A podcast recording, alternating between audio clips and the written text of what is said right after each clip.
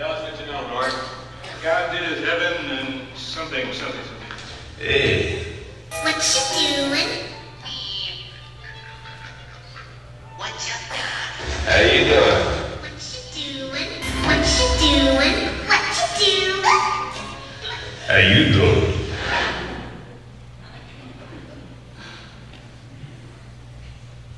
I'm not gonna, I'm not gonna try it, so don't worry.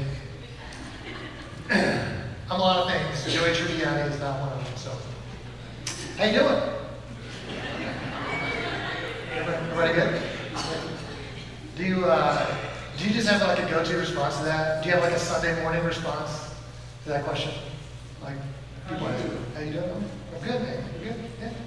I, I think, I think we have some common ways that we respond to that question. I think the way that we respond uh, can say a lot about what's going on in our lives, like how we're uh, connecting with God, how we're connecting with people, how we feel about our, our pace of life, and all that stuff. We, we have some go-to responses, but I think the way that you answer that question, if you look in the mirror, is really important. If you look in the mirror and you say, how, how, how am I doing really? That's, that's important. There are about three common responses we give uh, to the question, how you doing? Uh, first one is, fine, good, fine. Uh, second one is, I'm busy. And uh, third one is, I'm tired. Right? Some of you worked all that into one answer this morning. How you doing? I've been really busy, so I'm tired, but I'm good. Right? Like you probably did that, you probably done that today. Uh, And there's nothing wrong with those. I don't want you to start second guessing yourself. The next time somebody asks you, like, okay, what did Adam say I'm supposed to say? No, not that. It, it's fine. to Say what you really, what you really think. I, I think what I want us to do is kind of pay attention. If we're giving the same response over and over and over again, if you if you look in the mirror every morning, and you say, "How you doing?" and your answer every morning is busy, tired. Maybe maybe we need to take a step back and try to figure out what does that what does that mean about my spiritual health and emotional health and physical health. And uh, so hopefully through this series over the next three weeks, we're going to talk about these three responses and find something really practical to help us. So just in preparing for uh, this conversation today, I've, I've come across some really helpful things that are going to help me and my family um, get, get healthier. And I hope that that's the case for you. I think God created us to live lives of, of spiritual and emotional and physical health um, and uh, lives characterized by peace and joy and purpose. But I'm not sure that's always our experience. I'm, I'm not sure that we're always uh, always in that space. So the goal is to help you move forward uh, into that, that space that you were created to live in. So today we're going to talk about being busy. That, that's, that's a very common response. How you doing? I'm just, we're, busy, you know, we're really busy. We're really going at it hard. We got a lot, lot going on. Full calendar. We're, busy. Um, nothing wrong with that answer. Sometimes, sometimes we're really busy. But I think we live in a, a time and a place where busyness has kind of become a cultural value. What I mean by that is we measure people's significance and importance based on busyness. For, for many of us, and, and this may not be a conscious thought yet, but it's happening somewhere inside, when, when you're able to say, I'm really busy, what you're really saying is, I'm important. I'm significant. What I'm doing matters. Because when you see other people who are really busy, you go, oh, they must be really important. When you're around somebody and their phone just is going off constantly with notifications and emails and text messages, you're like, man, that, that must be a really important person. And so we kind of transpose that onto ourselves and we go, man, if I'm busy, that means I'm important. We've made busyness a virtue, a cultural value. Is that a good thing? I don't know. Let's look at it from the other side because the, the opposite is true too. We kind of look at our lives and if, if, if we are not busy, we, we feel less important. I mean, how often has somebody asked you how you're doing and your response was, well, I'm just, I'm not busy at all. I, I actually have quite a bit of free time on my hands. No one ever says that to me because then the next thing that's going to happen is I'm going to ask you to do something. So, uh, so a lot of people really want me to know how busy they are just in case I have something I want them to do, right, So I, I think that that side of it is, is just as concerning, is that I feel like if, if I don't have an answer that lets people know that I've got a lot going on, then they're going to think I'm not important. They're going to think I'm not doing stuff with my life that matters. And so I need to be, I need to be busy, or I, I at least need people to think that I'm busy. Uh, this, this may start off a little heavy. Some of you are like, I'm not ready to go that deep this quick. I, I think this is something that, that for most of us is an issue in our everyday lives. Is busyness a virtue? Is it a, is it a cultural value? Is it something that tells you how important you are or how important the people around you are? Or is there a different way to look at it? Do we need to kind of approach it from a different um, perspective? Instead of your level of busyness determining your health and value, uh, what if it's about the rhythm of your life? The, the rhythm of your life. This is, this is the pace at which you live and the space that you leave for things that matter. Uh, I'll show you this picture of New York City. This is the island of Manhattan. Uh, if you've been there or you've seen pictures like this, you've seen the skyline, uh, what do you know about uh, New York? Tall buildings everywhere, right? These really these skyscrapers, and some of them are famous, the Chrysler Building and Empire State and the One World Tower. And because, because land is so valuable, if you get a piece of it, you got to make the most of it. So you build as tall a building as you can possibly build because you're going to maximize that space for profitability, for productivity. It, a, a, tall building gives you more space for uh, making money, for putting office buildings or hotels or apartments or some way for you to be profitable and contribute to the economy that is New York City. And so they build really tall buildings because the space is so valuable. But what do you see right there in the middle? That's a huge green space. Do you know what that is? Central Park. Central Park. It is enormous. I mean, we, we have parks here. We think a park is like I can walk from one end of it to the other in a minute and a half, you know. Central Park is not like our parks here. It is enormous. It is huge.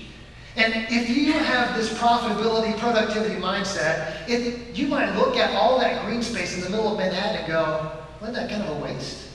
Like, couldn't you use that space to build more buildings, to create more business opportunities and more jobs and, and more income potential? Couldn't you use that space in a better way? I mean, like, wouldn't Manhattan be more productive and profitable if you paved all that over and put some more skyscrapers up? Well, long time ago, the people of Manhattan figured out that that space is really important. If you paved over Central Park and put up buildings, the people of Manhattan would absolutely lose their minds. Because this creates some space in their world that is so jam packed with hotels and restaurants and fitness centers and all this kind of crazy stuff. If they don't have a space where they can kind of get away from that and go jog for an hour or ride their bicycle or walk their dog, they will absolutely lose their minds. But I think for many of us, what we've done is we've, we've paved over the central part of our lives. Because I've got to be productive, I've got to be profitable, I've got to make the most of every minute. And we've paved over all the green space, and there are no trees in the gardens and ponds for us to enjoy. That's, that's, that's a rhythm that's unhealthy. What, what, how do you know if your rhythm is unhealthy? Take a look at your calendar. Maybe you've got it on your phone. You can pull it up and you can look at the next week or the next two weeks or the next month.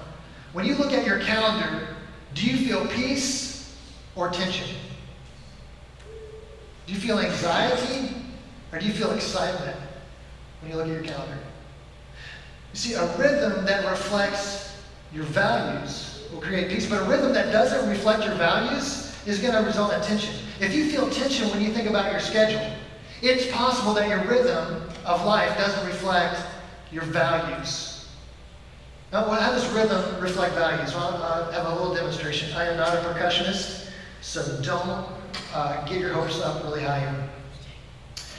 But a rhythm is a foundation for a piece of music that you can build on. And it gives you a, a, a steady background so that you can add notes and you can add um, all kinds of uh, interesting things to create a beautiful piece of music on a good rhythm.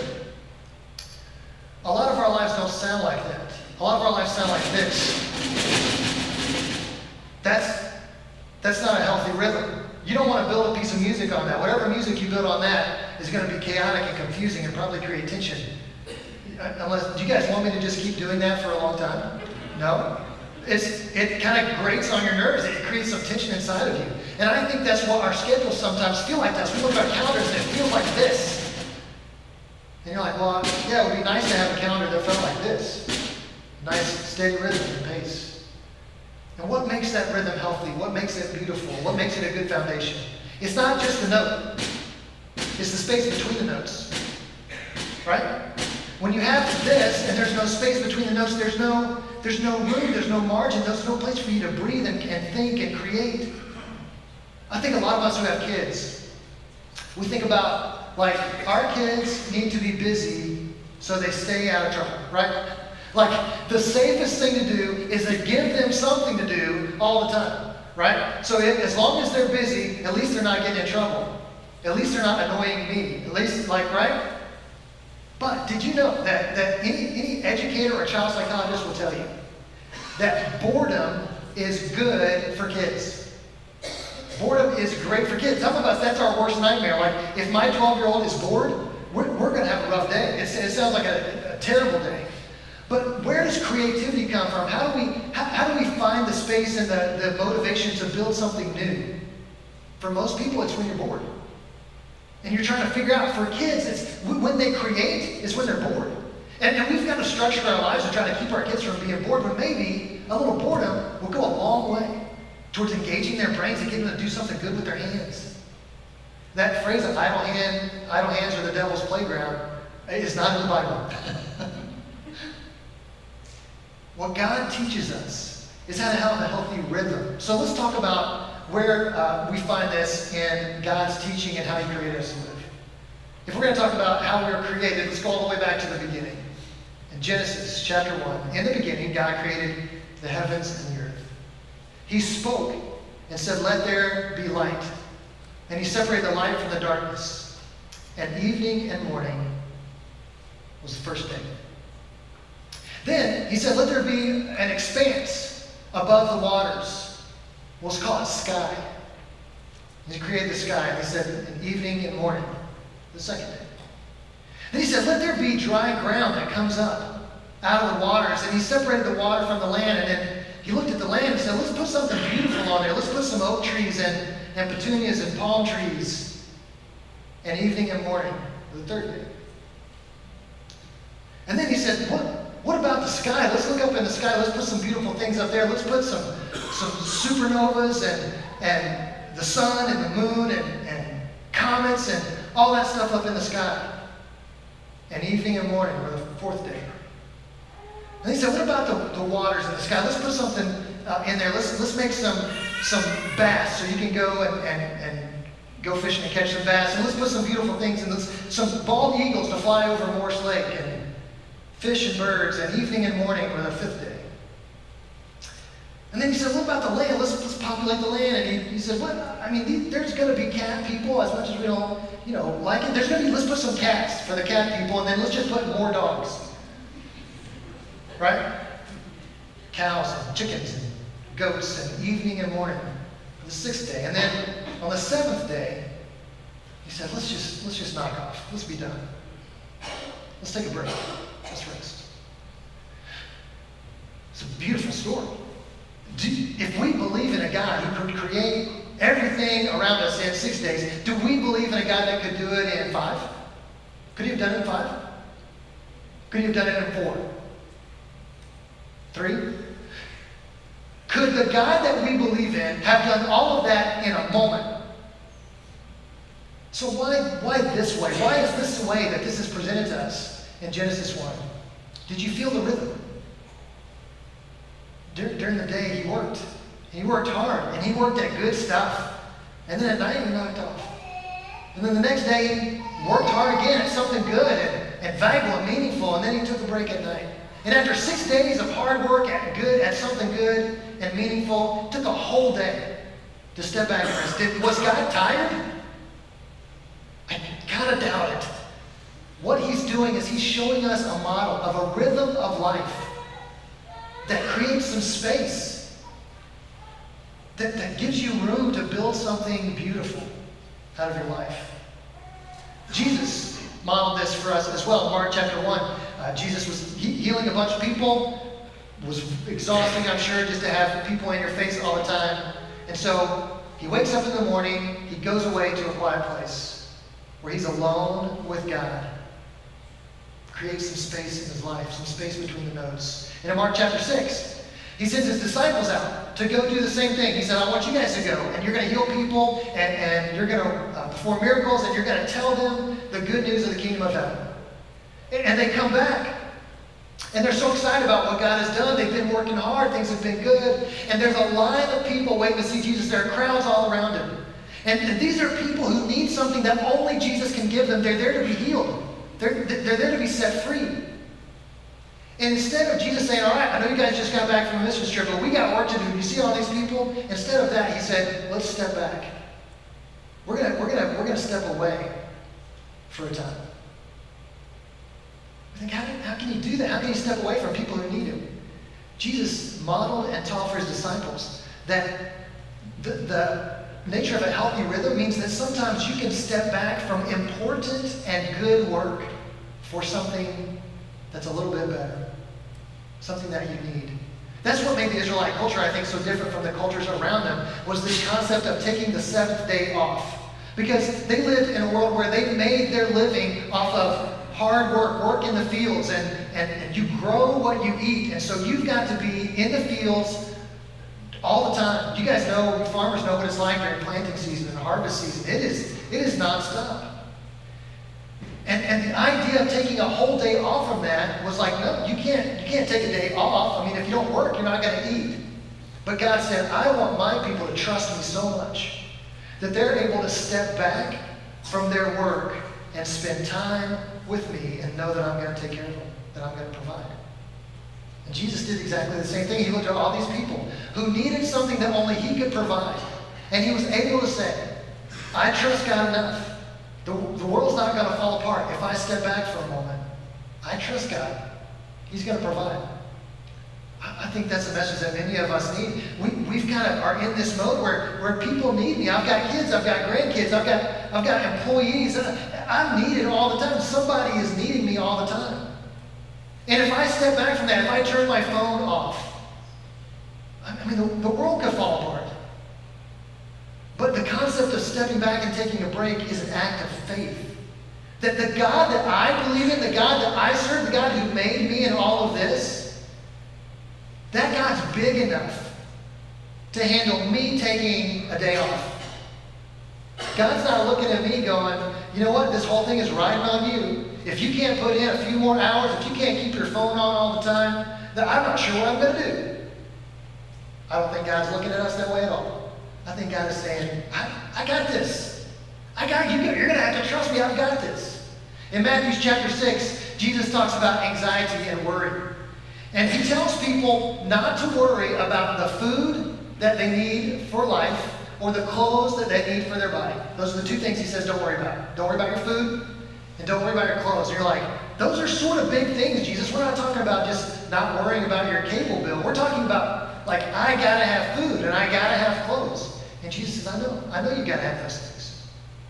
But because you have to have those things, you can count on your Heavenly Father to provide them. And you can step back from worrying about that. He doesn't tell them not to work. He tells them not to worry. You can step back from worrying about that and instead do this. See, this is how he wraps up that conversation, Matthew 6.33. Instead of worrying about your food and worrying about your clothes, seek first the kingdom of God and his righteousness. All these things will be given to you as well. If you will create a rhythm that puts God at the center of everything that you do, you do not have to worry about anything. Like, oh, that doesn't sound even real. I mean, worry is just a part of life, isn't it? What if it doesn't have to be? What if it doesn't have to be? What does it look like for me to seek first the kingdom of God, to have a rhythm that puts Him at the center? Moses gives us uh, some hints on this, some good tips. So we're going to do some flashing back and forward in time in, uh, in, in Scripture. So if, if you like sci-fi movies that do that, you're going to love this. If you don't, just try to keep up, okay? So 1,500 years before Jesus says, don't worry about your life, but seek first the kingdom. In the book of Deuteronomy, which is, uh, Deuteronomy is like Moses' last speech to the people of Israel before they go into the promised land. So he's just kind of summarizing everything they've been through. In the book of Deuteronomy in chapter 6, Moses uh, says this. Chapter 6, verse uh, 6. And these words that I command you today shall be on your heart, and you shall teach them diligently to your children, and shall talk about talk of them when you sit in your house, when you walk by the way, when you lie down, and when you rise. You shall bind them as a sign on your hand. They shall be as frontlets between your eyes. You shall write them on the doorposts of your house and on your gates. Moses says these words need to be built into the rhythm of your life. Notice Moses is not saying, here's what God wants you to do. Stop everything and just read the Bible all day, every day. He's not saying that. He's saying, I know you've got lives to live. I know you've got a job to go to, you've got a family to take care of. But here's what I want you to do.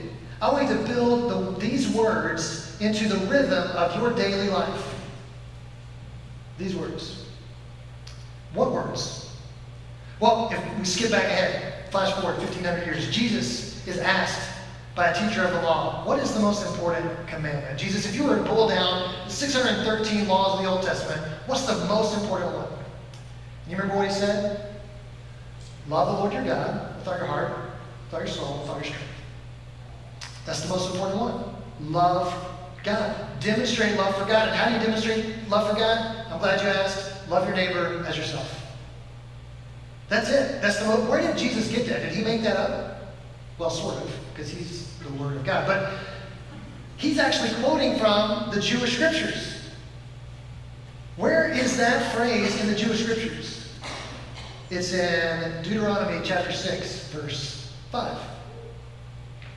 Moses tells the people, You shall love the Lord your God with all your heart, and with all your soul, and with all your might. And then he says, These commands that I give you today are to be on your heart. Build them into the rhythm of your life. Your love for God and demonstrating that by loving others should be built into the rhythm of your life. Because when your rhythm reflects your values, it results in peace. You want peace in life, take a look at your calendar and ask yourself, do, does this calendar reflect my values and do my values line up with God's values? Does my calendar reflect that loving God by loving others is a priority for me and my family? And if not, maybe that's the source of some of the tension that you experience. How do you construct your calendar? Uh, you have 168 hours every week. 168 hours every week. We're going to do some math here, and you're not going to believe it. It's going to blow your mind. You're at work or asleep probably 100 of those hours. So, on average, you have about 70 hours left, which will break down to about 10 hours a day. It's more on the weekends, but we're just going to say 10 hours a day. That you're not at work and not asleep. And you're going, nope, that doesn't check out. I've lived my life, and I've never had 10 hours in one day. But the math checks out. Do the math. What are you doing with that time? What are you doing with that time? Uh, there's a, a, law called Parkinson's Law that says that work, what does it say? Uh, work expands so as to fill the time allotted for its completion. Okay? What that means is uh, you may have a, a, a 30 minute job to do, but if you, if you give yourself three hours to do it, it'll take three hours. You may have a whole Saturday that you have nothing on your calendar. Some of you are like, I, I dream about that all the time. Uh, you may have a whole Saturday that you have nothing on your calendar, you may have three jobs to do. And those three jobs is probably three hours worth of work. But if you go, I've got all Saturday to do these three things, how long is it going to take? All day. And you still might not get it done. But if you look at your Saturday and you go, I got these three things to do, I'm going to give it from 9 to noon, and then I'm just going to quit. My guess is you'll be just as productive or more in those three hours than you would have been all day. Because work expands to fill the time allotted. We're capable of accomplishing a lot more with the time we have than we think we are. Our problem is we are a distracted people. We, we are a nation of ADHD people walking around. Some of you haven't been diagnosed yet, but you are. No shame in that. That's just the world we live in. And, and we're so easily distracted that we spend our time doing all kinds of things. You got 70 hours, right, a week, an average of 10 a day that you're not working or sleeping. Some of you are like, I wish I slept that much. That sounds great. The average American spends 11 hours a day looking at a screen or some kind. Computer screen, a TV screen, a phone screen, a tablet. The average American. Some of you watched a whole season of something yesterday. Didn't you? Binge watching. This, this what a time to be alive. Take a look at your calendar. Are- are- is there something that you can step back from? Because here's the problem. When, when our pace, when our calendar looks like this, and there's no space between our notes, then we have actually eliminated God from our calendars. We've eliminated him. We've, we've got our appointments, we've got the things that we put on our calendar, but did you know that God has appointments for you as well? He just doesn't tell you about them. God is putting something on your calendar for 847 tomorrow morning, an interaction with someone that, that could point them to Jesus. But you have no idea that's even on your calendar. And your calendar is so full, you're like, well, I'm not going to make that appointment. I'm, I'm busy at that time. Well, what, what if you allow the interruption? How many, how many of us are annoyed by interruptions? And we consider interrupting people to be rude people. But what if God has made an appointment for you with an annoying, interrupting person? And you just scheduled your life in such a way that you can't make, you can't make the appointment. You can't meet it. You're, you're going to miss it because you're too busy. Because you're afraid. If I step back from these important things that are going on, it's all going to fall apart. Even Jesus was able to look at a crowd of people who needed healing and step back. He said, I trust God. I need this space. I need this margin. I need this space between the notes so that I can meet my divine appointments. Bob Goff says this way loving people the way Jesus did means living life of constant interruptions. Bring it. If you don't know Bob Goff, he actually lives by this. Uh, in his two books that he's written, he put his cell phone number, his personal cell phone number in the back of the book, and said, Call me. Uh, uh, Justin is on our staff here. He's called Bob Goff three times. He answered the phone every time. And he just had a conversation with him. This guy lives this out. He sees every interruption as an opportunity to show love and kindness and point somebody to Jesus. This man is busy. He's actually a diplomat to Uganda. You think he's busy? You think he's got a full calendar? Of course he does. But interruptions are not annoying to him, they're opportunities for him. What if you lived in such a way that annoying people interrupting you brought a smile to your face? Because you thought, here we go. This must be God's appointment that he forgot to tell me about. And here it is, and I'm going to make the most of it. If we can build some space, some margin into our lives, then God has an opportunity to work through us to do things that we didn't plan to do, that we didn't have on our calendar. And I think that's the way we're created to live. I think that's the rhythm that's going to line up with our values, that's going to lead to peace in our lives. I think that's the rhythm that we're looking for. So here's the challenge. I, I want to ask you to look at your calendars and ask yourself this question. Based on what I say is most important to me, what's missing on my calendar? Based on what I say is most important to me and most important for my family, what's missing on my calendar? If I have said that time alone with God is important to me, is it on my calendar? If I have said that time alone with my family members, one on one time with my spouse, one on one time with my kids is most important to me, is it on my calendar? If I have said that volunteering and giving of the things that God has blessed me with, my gifts, is important to me, that I contribute to the kingdom and to my community, is it on my calendar? You're like, I just don't have time. I don't, I don't have time for that. I, I, I think we do. We, the, thing is that when we, when we say yes to something, we need to realize what we're saying no to. I talk about this with my kids because I've got two boys that want to sign up for everything at school. There's a call out for debate team. There's a call out for swim team. There's a call out for checkers team. I don't know. They sign up for everything. And before I let them commit, I just, I just remind them, think about what you're saying no to. If you sign up for swim, you're, you're saying no to something every day after school for three months, for two hours, and your evenings, twice a week. You're saying no to something all of that time. Is that what you want to do? What are you saying no to when you say yes to something you said is important?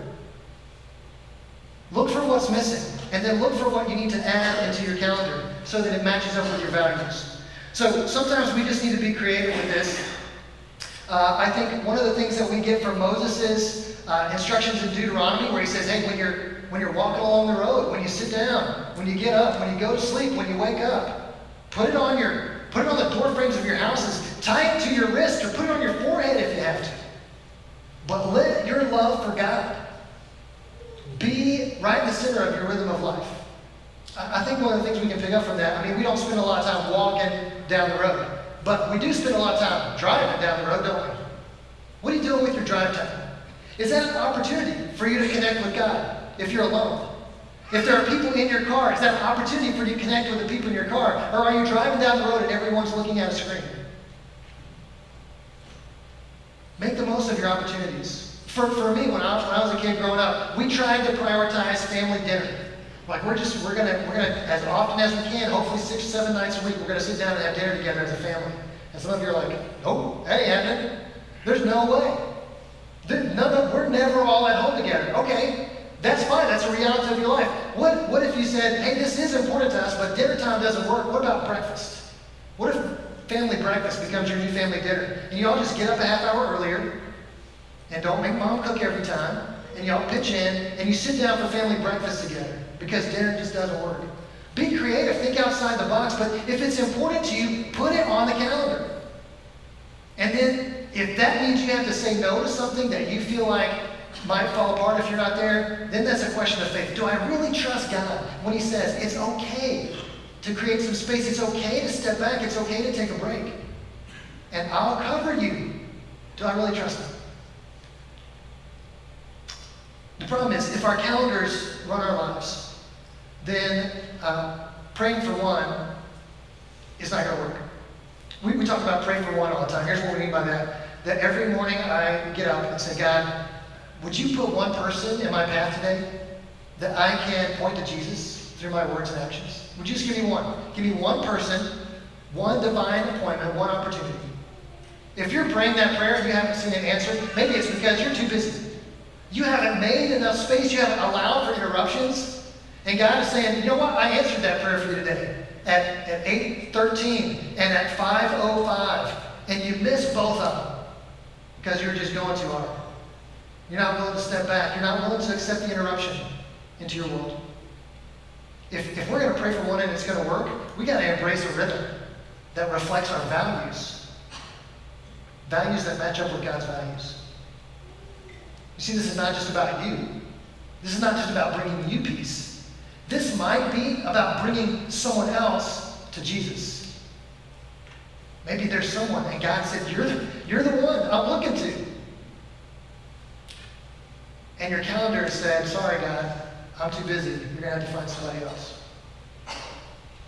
Or you can be the one who says, We have, we have created a rhythm. I mean, we're busy people. Listen, busyness is not a sin. You can be busy doing things that matter and still have peace. You can also have a lot of free time on your hands and be doing nothing with it that matters. So this applies to everyone retired people and busy people with families. What are you doing with your time?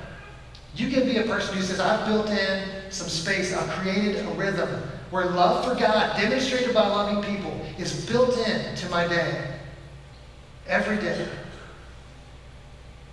And God's going to use that to bless somebody else. I believe you will. I believe it can happen. This is my prayer for you that you will go home. If, if, if you have family, that you go home with your family today, or maybe you'll sit at lunch, you'll get your calendars out, and you'll ask these questions Does this create tension for me? Does this reflect my values? Do I see things on the calendar that I have said are important to me? And if not, what am I going to do about it? And then your prayer is God, use my 168 hours a week in whatever way you want to bless the people you put in my path.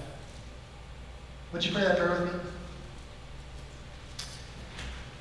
God, we are we're busy people. You've given us a lot of opportunities, a lot of things to do, a lot of ways to enjoy the life that you've given us, a lot of ways to uh, work to provide for our families. You've, you've put all of this in front of us. But you also have shown us that it's important to have wisdom in how we manage our calendars. So, my prayer, and my prayer for my brothers and sisters today God, would you help me create a rhythm for my life and for my family that puts love for you right at the center.